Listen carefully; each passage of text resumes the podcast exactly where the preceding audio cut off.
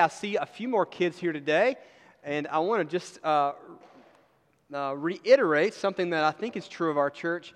Um, we don't have nursery right now, given um, our COVID moment, nor do we have children's church, which used to have children's church ages three to seven. Um, but we, we like to hear noise from kids. So um, uh, it doesn't bother me. If it bothers you, uh, it's just part of the church. I don't think the early church knew anything about uh, nursery or ch- children's church children's pastors. Uh, they just knew about kids, young people, old people, married people, single people, all together. So if it gets loud, I'm okay with it. Let it be loud. And uh, just, just parents know that. Uh, we're okay with a little noise. It makes it a little more fun and lively. So um, if you would one more time stand up as we read God's word um, together. We're making our way through the book of First John. Um, this is chapter 4 verses 1 to 6. John says, Beloved, do not believe every spirit, but test the spirits to see whether they are from God, for many false prophets have gone out into the world. By this you know the Spirit of God. Every spirit that confesses that Jesus Christ has come in the flesh is from God, and every spirit that does not confess Jesus is not from God. This is the spirit of the Antichrist, whom you have heard was coming and now is in the world already. Little children, you are from God and have overcome them. For he who is in you is greater than he who is in the world. They are from the world, therefore they speak from the world, and the world listens to them. We are from God. Whoever knows God listens to us. Whoever is not from God does not listen to us. By this we know the spirit of truth and the spirit of error. This is the word of the Lord. You may be seated. To begin today, John begins with an assumption. It's an assumption that we live in a spiritual world. It's a presupposition to the text.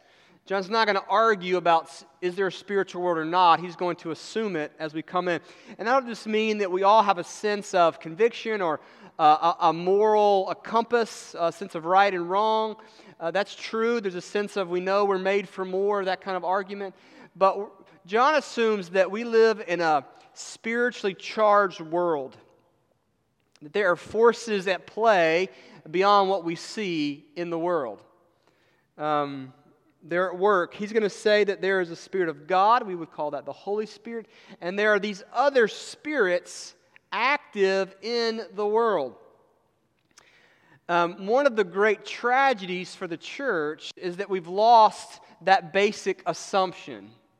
In fact, we're, we're critiqued or we're criticized if we hold that assumption that we do live in a spiritual world. Maybe it's a, it's a great tragedy for the church, it's probably a great win for evil that we assume uh, in our Western, enlightened, educated world uh, that the world is not charged in a spiritual way. I, I read a 2016 Psychology Today article this week. It, it quoted both uh, Ben Carson uh, graduate of Yale and, and MD. Y'all know him, former uh, presidential candidate. Uh, it quoted Supreme Court Justice Anthony Scalia. Both of them referenced the enemy or the devil in some of their work. The, the author uh, bemoaned them and mo- mocked them as being archaic and out of touch. How could you be educated and th- believe in the devil? We've talked about this a few weeks ago with the Antichrist language John uses. Again, here, what a backwards way of thinking. He ended the article. How could anyone believe in the nonsense of the devil? And uh, that's um, a, a basic starting point for many of us in the West, right? For America. I mean, so I, I just met a few first year med students uh, go, go around uh, your M1 class and talk about the devil. See how, how, that, how that goes for you, right?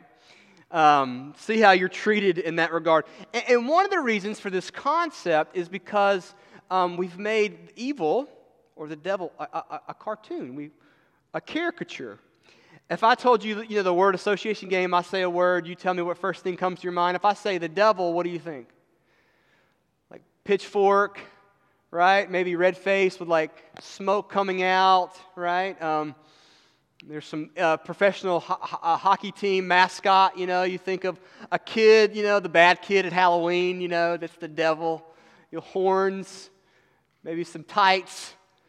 Um, and, and what that's done is it's brought humor, but it's also given us an occasion to dismiss uh, a real sense of evil in the world, right? When we can mock it, we can Saturday Night Live it, and we can make fun of it, then we don't have to actually take it serious as though a spiritual force in the world. You see how that works? Um, we've, we've undercut the premise with cartoonish figures, maybe a, the good angel, you know, some, some medieval picture of the good angel on one side, right, the devil on the back, and they're kind of battling it out for your soul kind of idea. And so we've created a mockery. It reminds me of C.S. Lewis's famous work, The Screwtape Letters. Many of you have probably read that short little book. Uh, Screwtape is the senior demon, and Screwtape writes to Wormwood, the lesser demon, his nephew. And the senior demon is going to tell the lesser demon how to trick us, how to keep us in captivity. And this is the, the advice the senior demon, Wormwood, uh, Screwtape gives to Wormwood, the junior demon. He says this but in the meantime, we must obey our orders. I do not think you will have much difficulty in keeping the patient in the dark. The patient's us, right? The fact that devils are predominantly comic figures in the modern imagination will help you. If any faint suspicion of your existence begins to arise in his mind, just suggest to him a picture of something in red tights and persuade to him that since he cannot believe in that, parentheses, this is an old textbook method of confusing them. He therefore cannot believe in you. Make educated, smart people think about evil in cartoonish, you know, phantasmagorical ideas, and then we don't actually have to take it serious. It's probably the biggest hurdle for us. This is not so much a hurdle in African tribal churches. they know the presence of evil. But for us, we have to overcome the sophistication barrier to take it serious. Um, the Bible assumes it. Paul, Ephesians 6 For we do not wrestle with flesh and blood, but against the rulers, against the authorities, against the cosmic powers over this present darkness, against the spiritual forces of evil in the heavenly places. Therefore, take up the whole armor of God that you may be able to withstand the evil day, and having done all, to stand firm. John's not um, proposing a choice. Either we believe in spiritual world or we don't. He's assuming we do. He's telling us we have to make a choice between that, the Spirit of God, or the Spirit of the world, or here it says of the Antichrist. So, how do we navigate the spiritual world? Two, two things we're going to look at today. First, uh, we're going to see that we must test. We must test the spirits. It says in verse 1 Beloved, do not believe every spirit, but test the spirits to see whether they are from God. For many false prophets have gone out into the world. We have to choose. To say I'm an atheist or I'm an agnostic is a choice according to John. You can't say, I don't believe in the whole spiritual mumbo jumbo. In the Christian worldview, you've made a choice not to trust or choose the Spirit of God, but to choose the spirits of the world. And no choice is a choice according to John. The command is don't believe every one of them, there's a lot of them, but actually test the spirits. Last week we talked about tests of faith, right? And a test is an evaluation, it's an assessment to discern. So John says we got to discern the spirits. We'll talk about what that means as we encounter them in the world. We have to actually use our brains to evaluate, to discern what is right from wrong. It's interesting what John does. He, he automatically, it's a pushback to your world, isn't it? You're going to use your intellect, your mind, your thinking ability, your rationale to discern the supernatural. That seem like a false, that seem like a dichotomy to you? You're going to use your reason to engage your faith. Right? Culturally, those are separated, right? Science, medical folk, right? If you're, you're I believe in science, right? You're over here. I saw Josh Birdie. I had to say that. A little Nacho Libre reference. Uh, I'm over here, science, reason. That, has nothing to do with faith, right? That's not what John does. John says, you, use your, your intellect, your mind, to engage your faith. They're work together, they're, they're hand in hand. Uh, the Bible knows nothing of a dumb faith. We don't close our eyes and jump off a cliff at some leap of faith. We actually engage it thoughtfully. Um, notice the nature of the false spirits. This gets it a little bit further down to earth for us. Uh, the nature of this, they come from false prophets or false teachers. John's saying, don't, don't this think some mystical floating around demon. He took evil spirits and he put them in the lips of teachers, of people, of ideas. They're in the realm of concepts. Now we can work with that, right? Now we can discern it. Now we can evaluate it. Now we can do something with it. Apparently, John's readers were tending to accept uncritically all the false teachers or prophets of the day. They had a word from the Lord. And there was many of these words from the Lord. There were many prophets in the first century. And John was saying they're, they're deluding the church, they're leading us astray, and you've got to use your mind to test them against that which is true, to evaluate them. Some are from God, some are of the spirit of the Antichrist, but there's no neutrality. There's no neutrality. I remember uh, freshman year, uh, I was in a big biology lecture hall, 100 and something people, I don't know, and, and there was a young, young professor, smart guy. Uh, and he got up and he did the syllabus, he did the thing, you know, office hours, did the thing. And then he kind of gave the guiding principles of the class. And one of them was this is a secular class, this is a secular university. Like, we're not going to br- bring religion into this thing. Um, it has no place. We have no place for superstition in this class. Right? And that's his, he's the teacher, that's his prerogative. Um, and, and we would be hard pressed to say, he's a false prophet. You know, like, we don't put labels on people. But notice what he did biology, the study of life or living organisms. Think about that for a second. He just said that category, that topic is off limits to our faith and to our reason, right? Life, the thing that God spoke into existence, like He breathed life, poof, right? He created the world, He created man in His image, the body, the complexities of it. He upholds it. He upholds the universe, the world, the world in his hand, all things by his providence, was just told by a young hotshot professor that that was that off limits from religion. It was in the realm of, uh, of verse chapter 5, or verse 5 will say, the ways of the world. To bifurcate faith from reason. I was a senior and uh, I was in a sociology of religion class. Lady had a PhD. You've heard some of this before. PhD from a Christian university in religion. And throughout the class, she would say, uh, basic premise her, her, all religions are the same. You know, uh, we're all many paths, um, whether it's keeping the Torah, whether it's uh, the Prophet Muhammad, whether it's New Age, uh, whether it's Eastern, Nirvana, uh, whatever, Gandhi, Jesus, he's the way for Christians. They're all the same they're different paths to the same God force being reality. Um, John would say that's a false teacher, it's a false prophet. She's in the, in the realm of ideas, but pushing those to distort the people of God away. Now, you get away with that in a secular university, and yet it's prevalent around us. Other examples understanding of sexuality, understanding of ideas what it means to be male and female, understanding of money.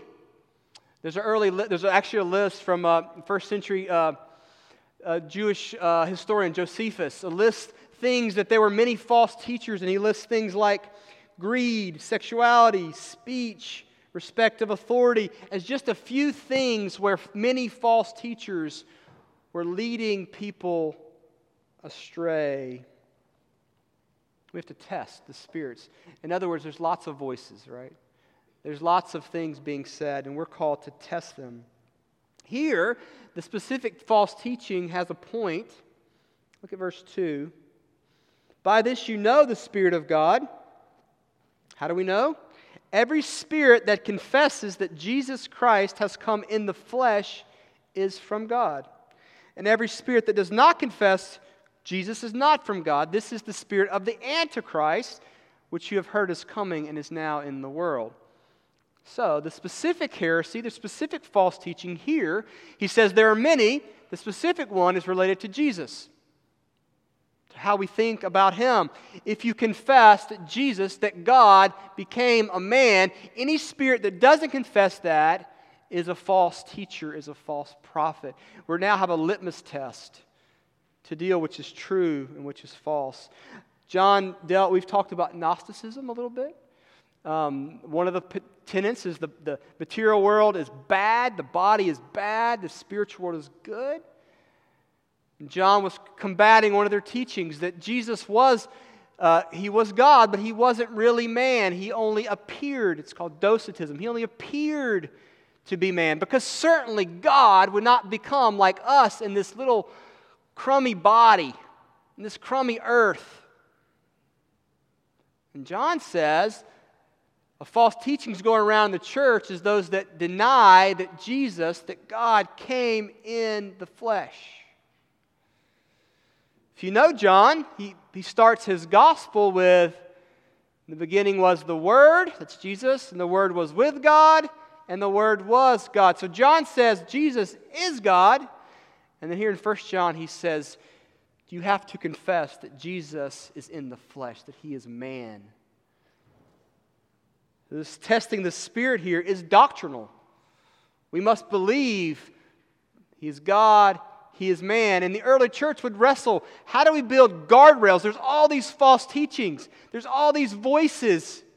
We all have Facebook and Twitter, and there's all these words. How are we going to set up guardrails? And the early church had councils, and they took John's words, among other parts of Scripture, and said, We've got to believe he's fully God, or he couldn't save us.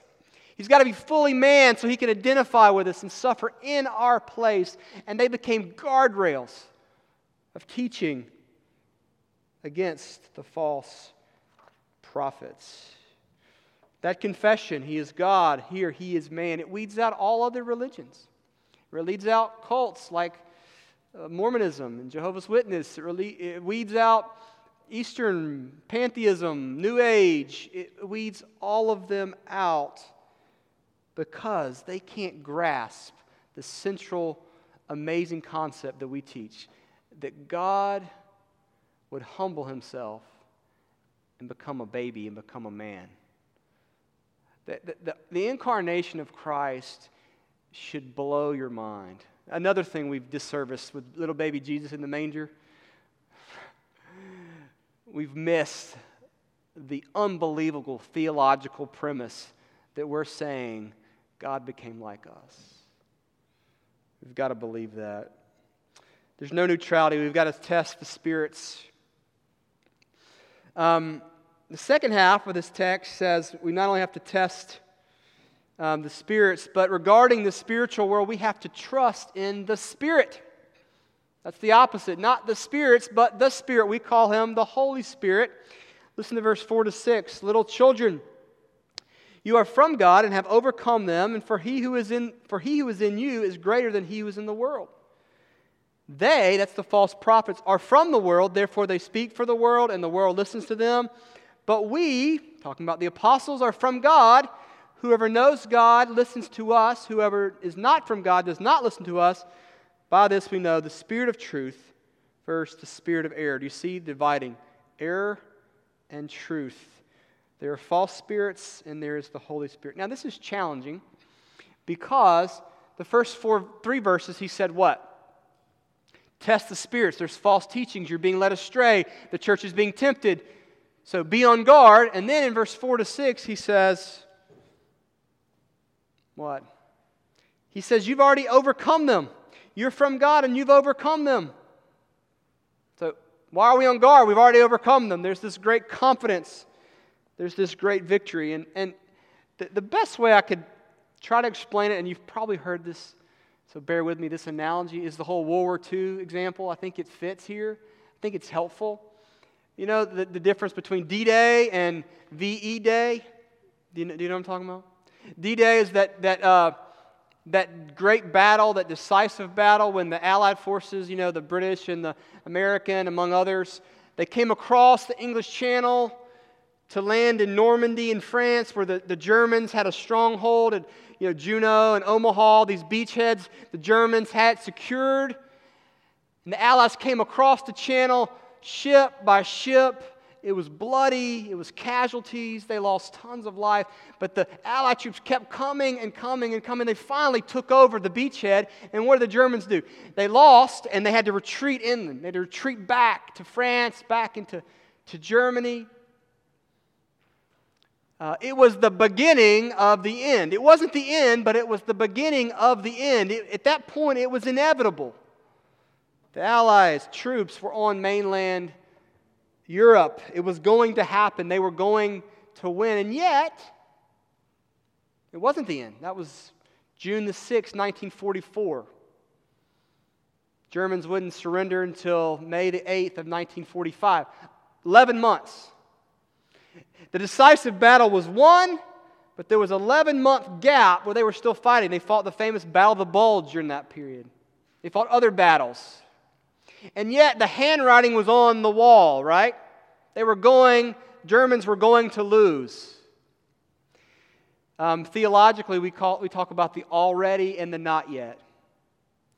Um, the decisive battle has been won in Christ, his death and resurrection. It is so sure that we are in Christ, it will happen. We have overcome, and yet we live between the first coming and the second coming of Christ. And so we deal with battles, and we deal with temptation, and we deal with false teaching. And yet the battle's been won, and yet it's not complete. Already not yet.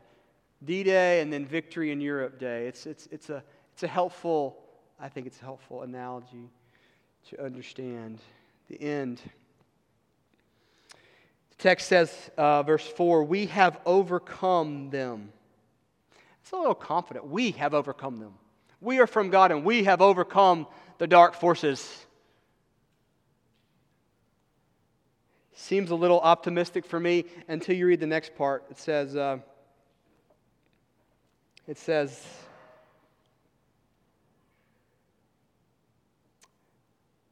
For he who is in you is greater than he who is in the world. It's the same way Jesus would say that word overcome, it's the same word Jesus would use. John 16, he says, uh, Take heart, I have overcome the world. Victorious Jesus, what happened the next day?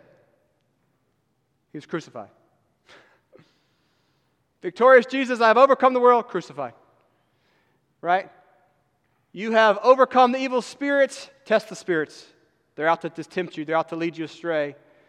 It seems uh, a contradiction, like it doesn't fit the circumstances, and that's kind of the point. The surrounding circumstances are not the ultimate uh, reality for us. They're not the ultimate consideration. Back to where I started. That's why I talked about a spiritual world. We don't look at the world with just materialistic natural eyes, we look with spiritual eyes. There are things happening in the world that are beyond our sight. The world is charged. We're more than atoms and molecules. There's a spiritual battle going on. And we're told that we have overcome and we live in the victory, and we are from God. But our confidence is not that we have defeated the evil spirits and the evil one. Remember the apostles? The disciples there with Jesus? Peter denies, right? G- Judas apostates. The rest of them are scared to death. They scatter. They're with Jesus and they run. I don't think we would fare much better. For he who is in you is greater than he who is in the world. There's temptation for all of us. The confidence that there's something inside of us, the Holy Spirit, that is greater than the evil spirits. The Spirit is greater than the spirits. Last week we said there's something greater than our own hearts, and we feel condemned, right? We feel judged in our own heart. God is greater to give us a word. Here we say there's something out there that's forceful and strong, and yet there's something in here, the Spirit, that is greater than the temptation, than the trials of the world. We have to be careful because, on one error, the beginning is we don't believe in a spiritual world at all. We're, we're, too intellectual, we're too smart uh, to confess you believe in some kind of spiritual forces in our setting is, is taboo, or you might lose your job, right? And yet, the other extreme is that all we do is talk about evil and spiritual. We, we think that the devil's behind every bush, right? Every conversation's about that. That's also an error because greater is he that's in us and he is in the world. Um, some of us have that, that medieval Catholic view that there's sort of a 50 50, right? It's like, you know, good and evil, angels, demons, God, Satan, and it's kind of like a 12, 12 round boxing match, and we don't really know who's going to win. It's kind of up in the air, you know, it's game seven. You know, I hope the good guys pull it out. That's not the story of Scripture at all. The story of Scripture is that God is sovereign, He is all powerful, He is all knowing. From the very beginning to the end, He knows He is victorious. He reigns, He rules, we belong to Him by His Spirit. The, the verdict is not out, the, the, the verdict is not up uh, to be determined. It has been determined by Him. The Spirit of God preserves and secures us. Verse 5 says that the world systems, they teach, the world hears it, the world likes it, the world follows it. But our confidence to stand against that is not that we're just better people or smarter people. Our confidence is that the Spirit of God assures us, preserves us, grounds us to stay in the truth. We are from God, we have the Spirit of truth. What does that mean for us? Let's finish here, verse 6. What's the application? Verse 6. We are from God. Whoever knows God listens to us. Whoever is not from God does not listen to us. By this we know the spirit of truth and the spirit of error. How do we know? What do we do with this? How do we know we trust the Spirit? How do we know we're not being deceived? How do we know we're not walking in the wrong path? We listen to the truth. We listen to the word. Here, the, the apostles, the authors of Scripture, are penning the words of Scripture, right? They didn't have the text at this point. They have it, it's circular, it's being passed around. And John's telling these churches to hold to the truth that I'm giving you. I was with Jesus. Now I'm giving this word to you. Listen to this, not the other voices. For us, we listen to the voice of Scripture. The Spirit of God and the Word of God work together to confirm with the people of God as we discuss, we talk about the Word. In the church, God gives leaders. We're training up elders right now. What do the elders do? They're called to protect, to guard the truth. So that if I start preaching something that's not according to truth, they say, hang on a second, Pastor. Or if there's something in the church that leads us astray, we say, hang on a second, that doesn't sound like the spirit of truth, like the Word of God. And we come back to it and we wrestle with it and we talk about it. We stay true to the Word of God by the Spirit of God. That's what we're called to do. It says, By this you know the Spirit of truth, the Holy Spirit, versus the Spirit of error. By the Word, together as the people, we can discern. That doesn't sound like the Word of God. This is what the Word says, and we're able to decipher. Look, uh, the decisive victory has been won the death and resurrection of Jesus has secured it for us. Um, I don't know if this is a good analogy or not with sports, but if you knew in the game, you knew the outcome you were, was a victory, like how would you play the game? I don't know. There's something about the suspense of not knowing, right? But we know we're secure in Christ. If you did, there would be so much freedom. There'd be so much joy. There would be, you would just play free. You would play aggressive, right? Wide open because you know victory is yours. And that's what it is for the believer.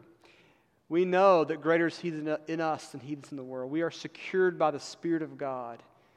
The first fruits, the deposit guaranteeing our inheritance, Paul says, is in us. And so now, what do we do? We test the spirits. We're not afraid. We don't fear evil, right?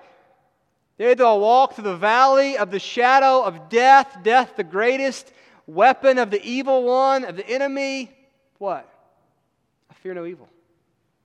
It hurts in this life, but we are untouchable and secure by the Spirit of God. It changes how we live. We're not afraid of the dark side. We live in a spiritual world. The first hurdle is to believe that. Um, I found the more educated you are, the harder it is to believe that. Pretty sharp folks out there. Uh, we've got to know we live in a spiritual world. Um, and as we do, uh, as we know that, uh, we have a choice. The choice is not nothing. The choice is are we going to follow the way of the world? Or are we going to follow the Spirit of God as it leads us to truth and to His Word? Let's choose the Lord. Let's pray. Jesus, thank you for your